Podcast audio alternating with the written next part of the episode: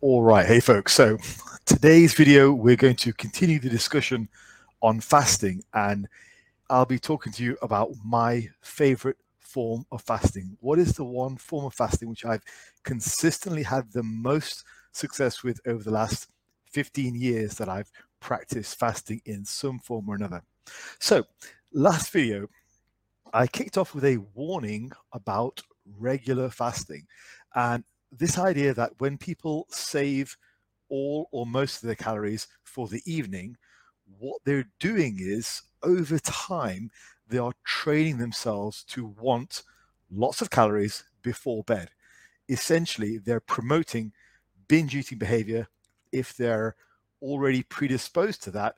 I received some interesting comments which made me think I need to clarify this a bit more. The comeback via some of the comments was to say that people have used this approach and they actually like it. They've used it to cut and they're having a lot of success with it, which is perfectly reasonable.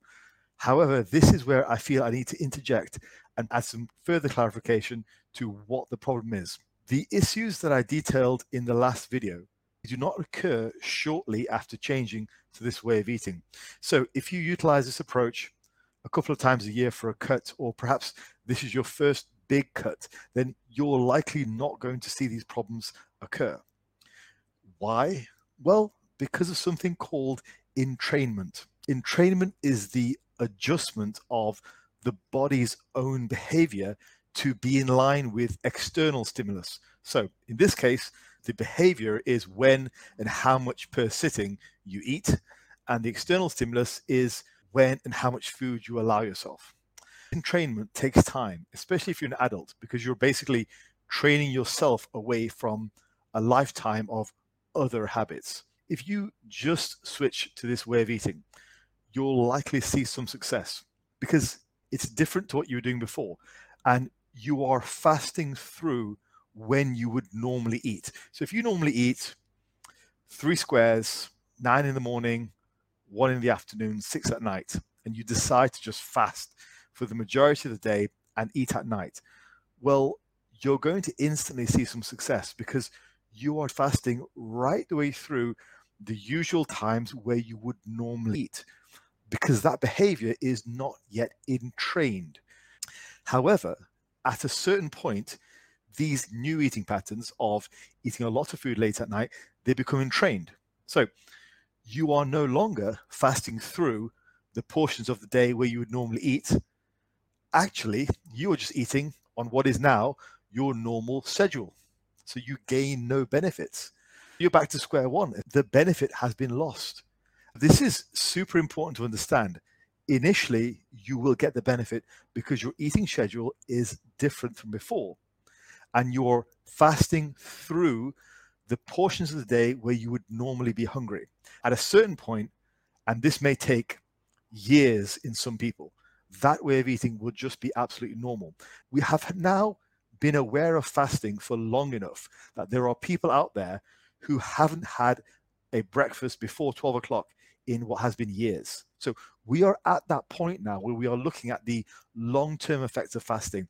And this is why I need to add clarification to the video because this is not a topic which I've heard people talk about before. So, because it's quite new, we haven't been seeing these issues before. This behavior may take years to occur, but when it occurs, then you have to understand you are no longer deriving benefit from this eating schedule. You are just eating when you would normally eat. And as a result, you are eating all the calories you normally would just at this different time. You are back to eating all the calories you normally would with no advantage because you're only getting hungry late at night.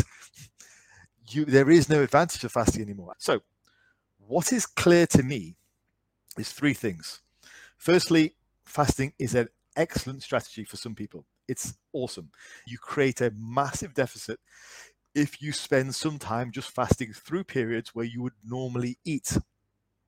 The second thing that's clear to me is daily fasting does have its downsides because eventually after a while, you will train yourself to want larger and larger meals at certain portions of the day when you allow yourself to eat. And then you will no longer get a benefit from the fast because you are no longer fasting through when you would normally eat. You are just eating when you would normally eat. It just so happens your normal eating pattern is to eat before bed, for example, or from 12 till 8, whatever your fasting schedule is. The third thing that's clear to me is if we are to gain the benefit of fasting, and fasting is great, love it, we should vary the schedule and not allow this entrainment to actually occur. All of that leads me to the form of fasting which I've had the most success with over the last 15 years, and that is quite simply a 24 hour fast done on a non set, non determined schedule. So that could be one to three times a week and it could be from six to six, it could be from nine to nine, it could be from 12 to 12. It's just on a very random schedule so that no entrainment is allowed to incur.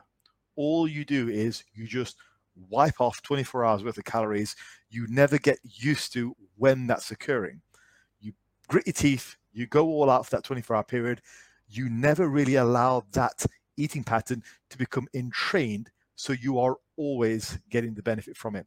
And in this video, I laid out why that, for me, is my favorite eating schedule in the long term.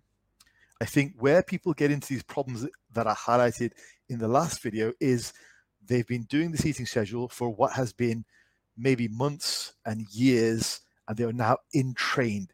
They've lost all the benefits of fasting through the periods of the day where they would normally be hungry. Where people go wrong is they get into this perpetual cutting cycle where they are constantly just in this mode of cutting and then binging and cutting and binging. And all that does is it perpetuates itself over time. So over time, they go back to this fasting schedule, which then leads to more binging, which then reinforces the binging, which leads to more binging and more fasting and they never actually break out of this cycle. I hope you guys now understand what I was talking about in the last video. I feel like this concept really needs to be fleshed out because in the grand scheme of things, we are actually still quite new to this whole daily fasting Martin Berkhan way of doing things. But I think there are some definite downsides because I've seen them firsthand in people that I speak to every day. My favorite way of fasting is something which is absolutely random, catches the body off guard, and you never get used to it. That way, you retain the benefits of fasting through periods of time where you would normally eat. Hopefully, that got you thinking. Right, folks, I'll see you in the next one. Take care.